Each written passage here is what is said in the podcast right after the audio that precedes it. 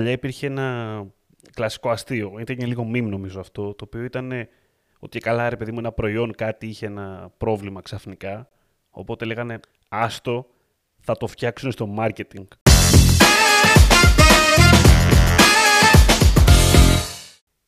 Καλησπέρα, Digital Jam, επεισόδιο 146, αν δεν κάνω λάθος. Είμαι ο Δημήτρης Ζαχαράκης. Μαζί μου είναι ο Δημήτρης ο Καλαϊτζής. Πέρα.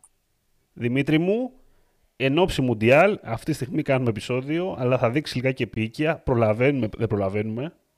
Εντάξει, κανονικά έπρεπε να κάνουμε μια παύση. Σκέφτομαι Ναι. όπως η, η ποδοσφαιρική, ξέρεις, ε, τα πρωταθλήματα που κόπηκαν ένα μήνα, να κοπεί και το τζαμ, τιμή Σενέκεν, αλλά τι να κάνουμε, συνεχίζουμε για αυτούς που μας ακούνε. Έτσι, ακριβώς. Λοιπόν, Κρέο. λοιπόν, και σήμερα έχουμε ένα θέμα, συζήτηση έχουμε σήμερα, γενικά. Hot. Hot, έχεις δίκιο. Είναι hot βασικά. Είναι η εποχή του θα σου έλεγα για να το σχολιάσουμε. Εντάξει, okay, είναι ένα θέμα το οποίο δεν έσκασε τώρα. Η- Λοιπόν, υπήρχε πάντα μέσα στη ζωή μας, αλλά ήρθε η στιγμή να το αναφέρουμε και εδώ πέρα. Product εναντίον marketing. Και δεν θέλουμε να μιλήσουμε Ναι. για τους product manager προφανώς.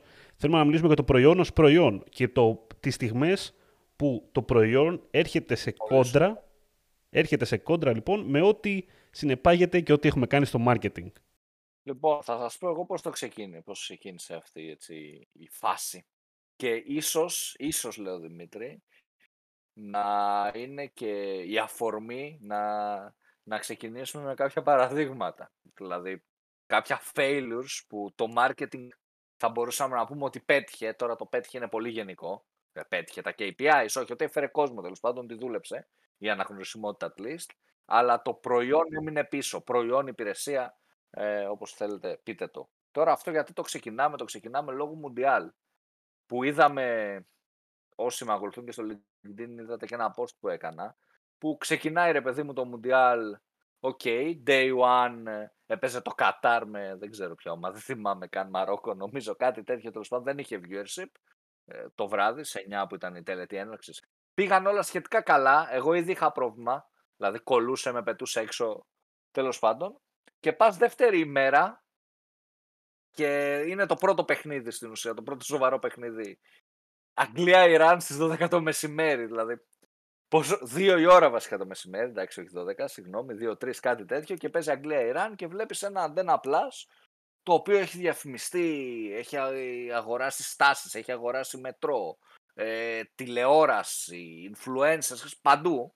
Έχει βγάλει και ειδικό πακέτο εξάμηνο, που είναι πολύ σωστό, γιατί λες, οκ, θα δώσω μια πολύ μεγάλη έκπτωση, θα πείσω τον χρήστη να με αγοράσει για 6 μήνες για να δει το Μουντιάλ, αλλά θα του δώσω και ψήν έξτρα 5 μήνες για να δει το περιεχόμενό μου, οπότε ξέρεις, να κρατήσω τον χρήστη. Και μετά από όλα αυτά, ε, στο Αγγλία-Ιράν, μεσημέρι που πόσο κόσμο δεν ξέρω, δεν νομίζω να έχεις και εκατομμύρια κόσμο, δα, ε, πέφτει όλο το υπηρεσία κάτω. Και είναι κάτω και για το επόμενο παιχνίδι, είναι σίγουρα 4 ώρες κάτω. Ε, ξεκινάει στο τελευταίο παιχνίδι, επαναφέρεται και μετά ξαναπέφτει η υπηρεσία και εν τέλει είμαστε στο σήμερα που αντένα απλά τέλος για το Μουντιάλ γιατί βγήκαν όλα public. Θα παίξουν όλα τα παιχνίδια στον κανονικό αντένα εκτός όταν παίζουν διπλά μάτς που εκεί δεν ξέρω αν θα έχει αντένα plus ή αν θα επιστρατευτεί και το Μακεδονία TV. Δεν ξέρω.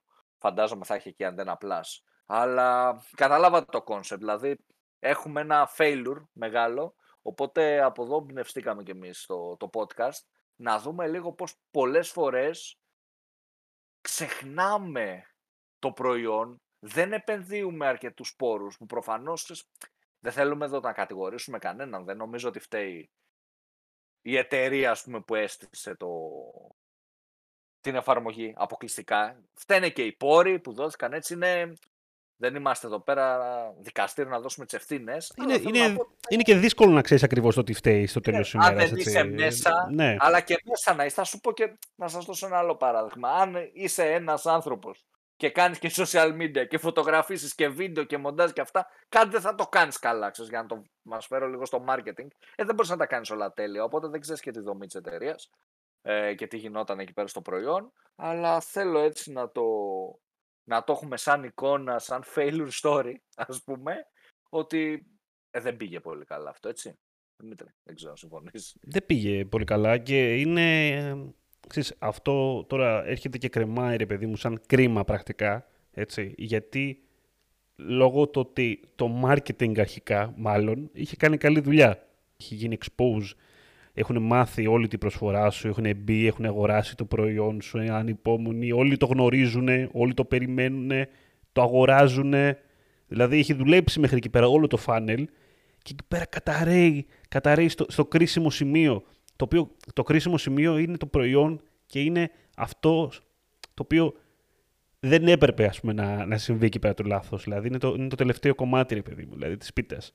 Σχεδόν το τελευταίο κομμάτι, γιατί εντάξει, φαντάζομαι ότι λογικά τέλος πάντων στο μυαλό της εταιρείας υπάρχει και μια στρατηγική για μετέπειτα. Α πούμε, τι να κάνω με όλους αυτούς που μάζεψα στο Μουντιάλ. Κάτι πρέπει να τους κάνω έτσι, για να μείνουν στην πλατφόρμα. Αλλά μην μπλέξουμε τώρα με αυτό. Το, το θέμα είναι, είναι το προϊόν λοιπόν. Και το προϊόν δυστυχώς, ρε παιδί μου, δείχνει τις αδυναμίες του. Αυτό. Αυτό είναι το πρόβλημα. Νιώθω ότι στην Ελλάδα, ρε παιδί μου, νιώθω ότι είναι παθογένεια της Ελλάδας αυτό που συζητάμε τώρα. Έτσι, είναι ελληνική παθογένεια. Δεν ξέρω στο εξωτερικό, θα μου πεις και εκεί γίνονται. Αλλά πιστεύω ότι οι leaders έχουν πάθει και έχουν μάθει λίγο πιο νωρίς. Νομίζω πως εδώ τι φταίει. Σίγουρα δεν φταίει ο χρόνος, γιατί ήξερες ένα χρόνο πριν ότι θα πάρεις το. Ότι θα πάρεις το, το Μουντιάλ, το έχεις. Το ήξερες ένα χρόνο πριν. Και στην περίπτωση, ρε παιδί μου, το αντένα, όταν έκανες ρε παιδί μετάδοση στον τελικό του Euro, το έκανες μέσα από μια τύπου πλατφόρμα που ζητούσες και καλά εγγραφή για να πάρεις και emails. Έτσι ώστε ετοιμάζει από πριν το αντένα Plus. Το είχες σαν ιδέα, το είχες σαν concept. Άρα δεν είναι ότι σου δώσαν τελευταία στιγμή, ξέρεις, παίρνεις το Euro σε μια εβδομάδα, τι προλαβαίνουμε σε μια εβδομάδα να φτιάξουμε. Άρα πιστεύω ότι εδώ δεν φταίει ο χρόνος. Πιστεύω ότι είναι θέμα. Έλα να φέρουμε τους χρήστες, έλα μωρέ και πόσοι να έρθουν, ε, βασίζεσαι και στο ότι έχουμε και μια εταιρεία της εφαρμογής από το εξωτερικό η οποία, οκ, θα τα καταφέρει. Τους έχεις Άγγλους για τίποτα χαζούς. Κατάλαβες, πας με αυτή τη λογική. Ε, και ναι, νομίζω ότι ήταν λίγο γιούρια, θα έλεγα. Έχουμε άλλα τέτοια παραδείγματα, Δημήτρη. Έχουμε παραδείγματα, ας πούμε, ένα, τότε που ήταν, ε, αν δεν κάνω λάθος, με, τον, ε, με το Κοτσόβολο, που είχε τρέξει μια πολύ μεγάλη προσφορά, μια καμπάνια πολύ ξαφνικά. Δεν ήταν Black Friday, κάτι άλλο ήταν τώρα, δεν θυμάμαι ακριβώς. Έχει περάσει και καιρός. Ήταν κάτι yellow, κάτι. Ήτανε... Κάτι με ένα κίτρινο ήταν. Κάτι ε... κίτρινο και έπεσε στο site. Ναι, λοιπόν, ήταν μια πολύ ξαφνική καμπάνια, η οποία είναι, είναι, ήταν πολύ καλό το γεγονός. Πρόσεξε, γιατί εδώ είναι το, αυτό που σου έλεγα πριν, ότι το marketing φαίνεται να δούλεψε. Όλοι είχαν μάθει για αυτή την καμπάνια ξαφνικά. Δηλαδή, άκουγα φίλου μου να μου στέλνει ότι όπα, ο Κοτσόβολος κάτι είχε ανακοινώσει, θα κάνει αύριο κάτι περίεργο με προσφορές και έτσι. Και υπήρχε ένα excitement γενικότερα, διάχυτο στον κόσμο. Το οποίο είναι φοβερό το πόσο καλά το δημιούργησε εκείνη τη στιγμή έτσι, η ομάδα. Αλλά πόσο παράλληλα φάνηκε μετά, όταν ε, ξεκίνησε αυτό, ότι δεν ήταν έτοιμη γι' αυτό. Ε, δηλαδή, πήγε όντως πάρα πολύ καλά από ό,τι φαίνεται η marketing καμπάνια. Όντως έφερε πάρα πολύ κόσμο. Έφερε μάλλον παραπάνω κόσμο από ό,τι πιστεύαν ότι θα φέρουν. Δεν ξέρω, ή τουλάχιστον που πίστευε μάλλον η dev ομάδα, τέλος πάντων παύλα, product, ε, οτιδήποτε ομάδα, δεν ξέρω τι ομάδες υπάρχουν εκεί πέρα, με αποτέλεσμα να πέσει το site. Έτσι. Και... και... Να, ήταν ακραίο. Ήταν ακραίο. Το οποίο, εντάξει, ε, αυτό ξέρεις, μου θυμίζει ρε παιδί μου όταν πέφτει ξέρεις, το site, όταν είναι τίποτα. Όταν δίνουν ας πούμε, τα επιδόματα και τέτοια το, η κυβέρνηση, ξέρεις, μερικές φορές άνοιξε η πλατφόρμα για να πάρεις τώρα τα 50 ευρώ στη βενζίνη. Έτσι. Πέφτει η πλατφόρμα αμέσως. Μπαμ. Ξέρεις, και υπάρχει αγωνία, ο κόσμος κάνει refresh συνέχεια και τέτοια. Ε, και γίνεται έτσι μια τέτοια φάση. Τέλος πάντων, το, το πρόβλημα γενικά, εγώ ξέρεις, βλέπω ότι είναι αυτό ασχέτως τώρα παραδειγμάτων που μιλάμε, πάντα αυτό που συμβαίνει είναι ότι το ένα τμήμα φαίνεται να έχει κάνει περισσότερη δουλειά από κάποιο άλλο βασικά. Από, από αυτή την άποψη. Δηλαδή φαίνεται ότι υπάρχουν άλλες ταχύτητες. Τώρα εγώ να φέρω στο μαγαζί του τάδε 500.000 κόσμο με το budget που έχω, πες ότι το καταφέρνω. Άμα το καταφέρω όμως, μπορώ να το διαχειριστώ ο άλλος εκεί πέρα. Δηλαδή, μπορεί να διαχειριστεί 500.000 κόσμο. Εκεί είναι, εκεί είναι το ζήτημα. Και είτε θα σου πω αλλιώς εγώ. Δηλαδή, έτσι. ε, το έχουμε, να, το, να το πιάσουμε και διαφορετικά. Μην μπούμε μόνο στην έννοια ότι δυσαρέσει το κόσμο και τέτοια ας πούμε, πιο απλοϊκά πράγματα. Ενώ ότι θυμάσαι τώρα με την έννοια ότι Black Friday, το έχουμε ξαναπεί αυτό, το λέγαμε νομίζω και όταν μιλάγαμε για το Black Friday. Να κάνω εγώ καμπάνια Black Friday. Να πάρω και budget παραπάνω. Έχουμε προϊόντα τα οποία είναι, αξίζει το κόπο και το budget που χάλασε το marketing για να διαφημίσει.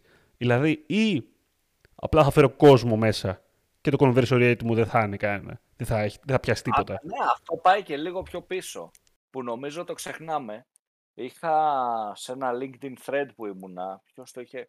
Μισό λεπτάκι, δώστε μου να σας πω και το όνομα. Ποιος είχε γράψει ένα πολύ ωραίο σχόλιο και συμφώνησα. Είναι ο Χρόνης ο Παυλίδης. Ε, το έγραψε. Και είπε, ρε παιδί μου, και συμφωνώ πάρα πολύ. Τώρα, εντάξει, το κάνω τόπο χρόνος ο Παυλίδης, δεν σου λέω ότι ήταν και ατάκα Dave Doggleby και άλλοι το έχουν γράψει. Απλά στο thread γράφαμε το χρόνο τον Παυλίδη στο LinkedIn, έτσι. Δεν λέω ότι ήταν δικό του έβριμα και άλλοι το έχουμε σκεφτεί, προλαβαίνω σχόλια από κάτω, ότι στην Ελλάδα, ρε παιδί μου, έχουμε και παράλογες απαιτήσεις από το performance ή ότι αυτό ονομάζουμε performance, PPC, paid acquisition, ξέρεις, πες το πώς θες. Έχουμε λίγο παράλογες απαιτήσεις στην Ελλάδα νομίζω ρε παιδί μου ότι και αυτό το, το προϊόν, service, είναι ρε παιδί μου το marketing και το promotion, αν θες να, να βάλεις το, το performance σε μια κατηγορία έτσι, των 7P, πόσα P είναι πλέον, ε, είναι το promotion, είναι ένα P.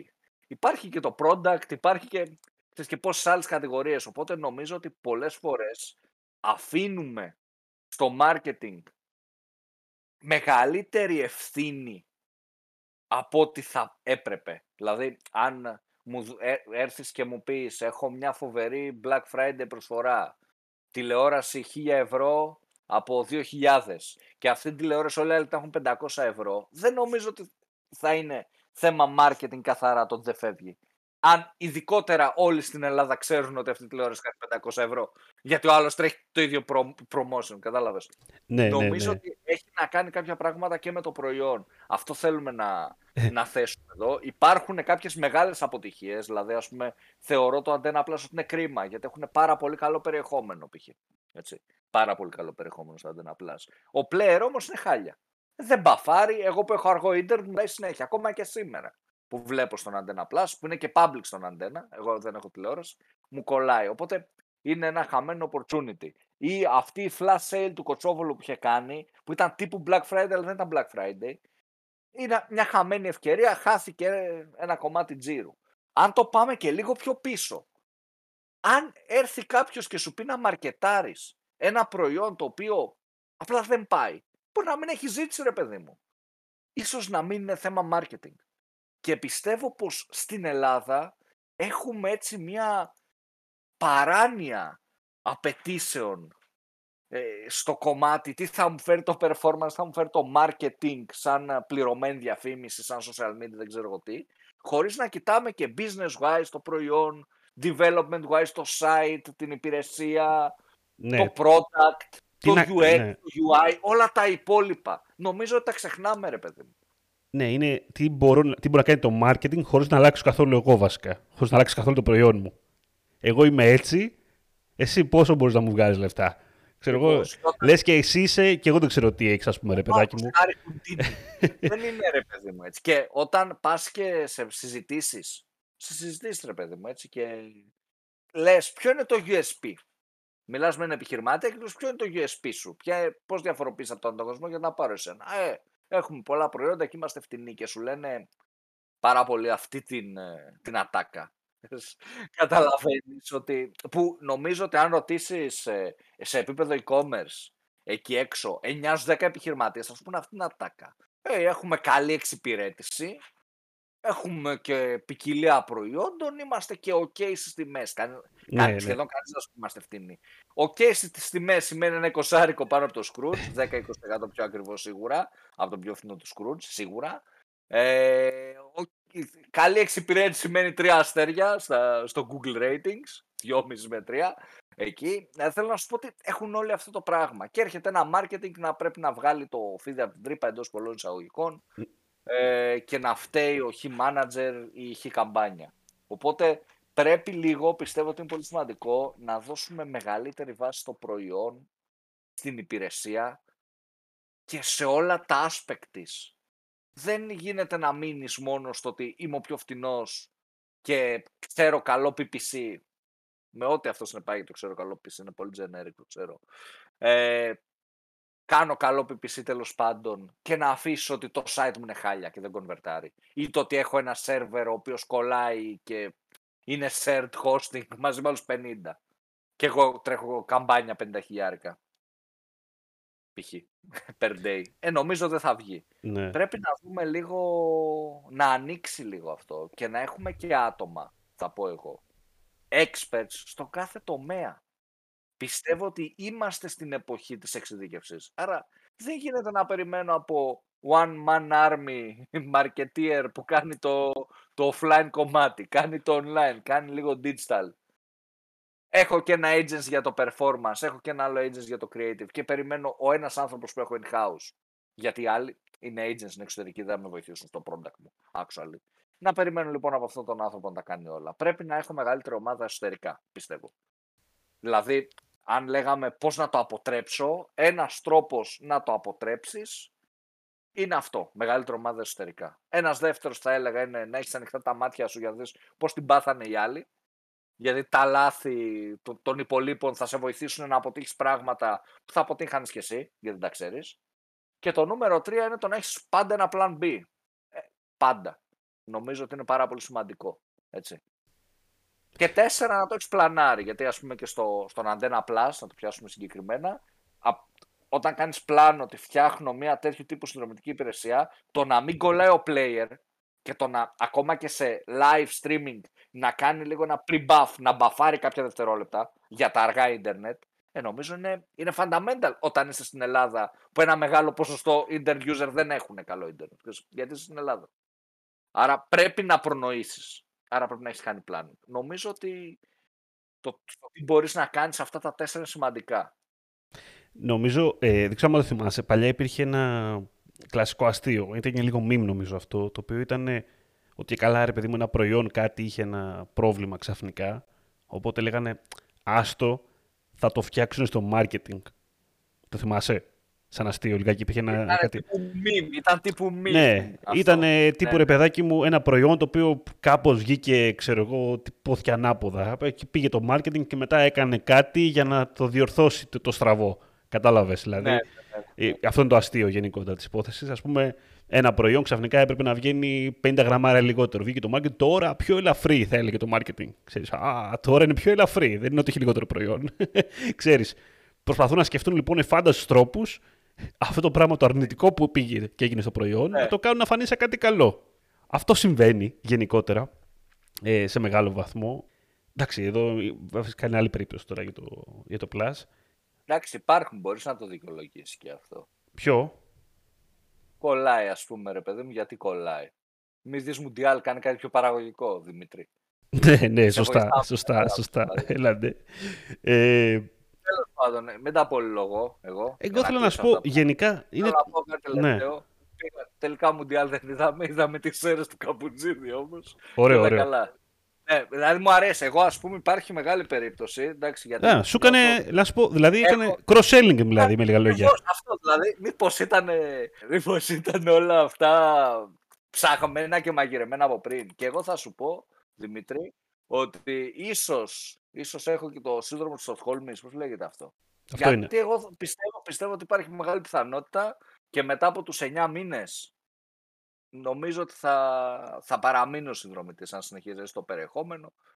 Εξαρτάται και την τιμή. Κοίτα, κοίτα να δεις. Σκέψου ότι θα έχετε ζήσει πάρα πολλά μαζί άσχημα.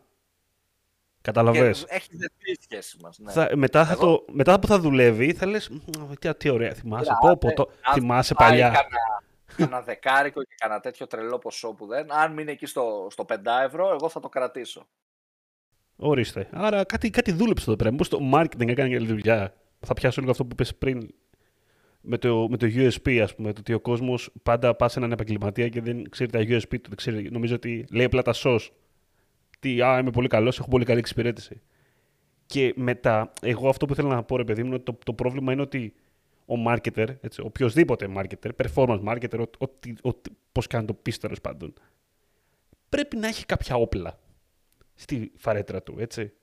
Ένα από τα όπλα που πάντα ρωτάμε το πελάτη είναι αυτό που λες, ρωτάμε γιατί εσύ σε τι είσαι καλός, τι πουλάς πολύ καλά; Αυτά είναι όπλα. Ναι, έχουμε το budget, ναι, έχουμε τα, τα banner, τα γραφιστικά, τα assets, την εμπειρία μας, OK, okay, ναι, αλλά χρειάζεται και κάποια παραπάνω πράγματα. Και πόσο μάλλον δεδομένου το πόσο έχει αλλάξει το performance marketing αυτή τη στιγμή και χρειάζεσαι από αυτά τα όπλα για να ξεχωρίσεις. Και στο κομμάτι του brand ακόμα περισσότερο.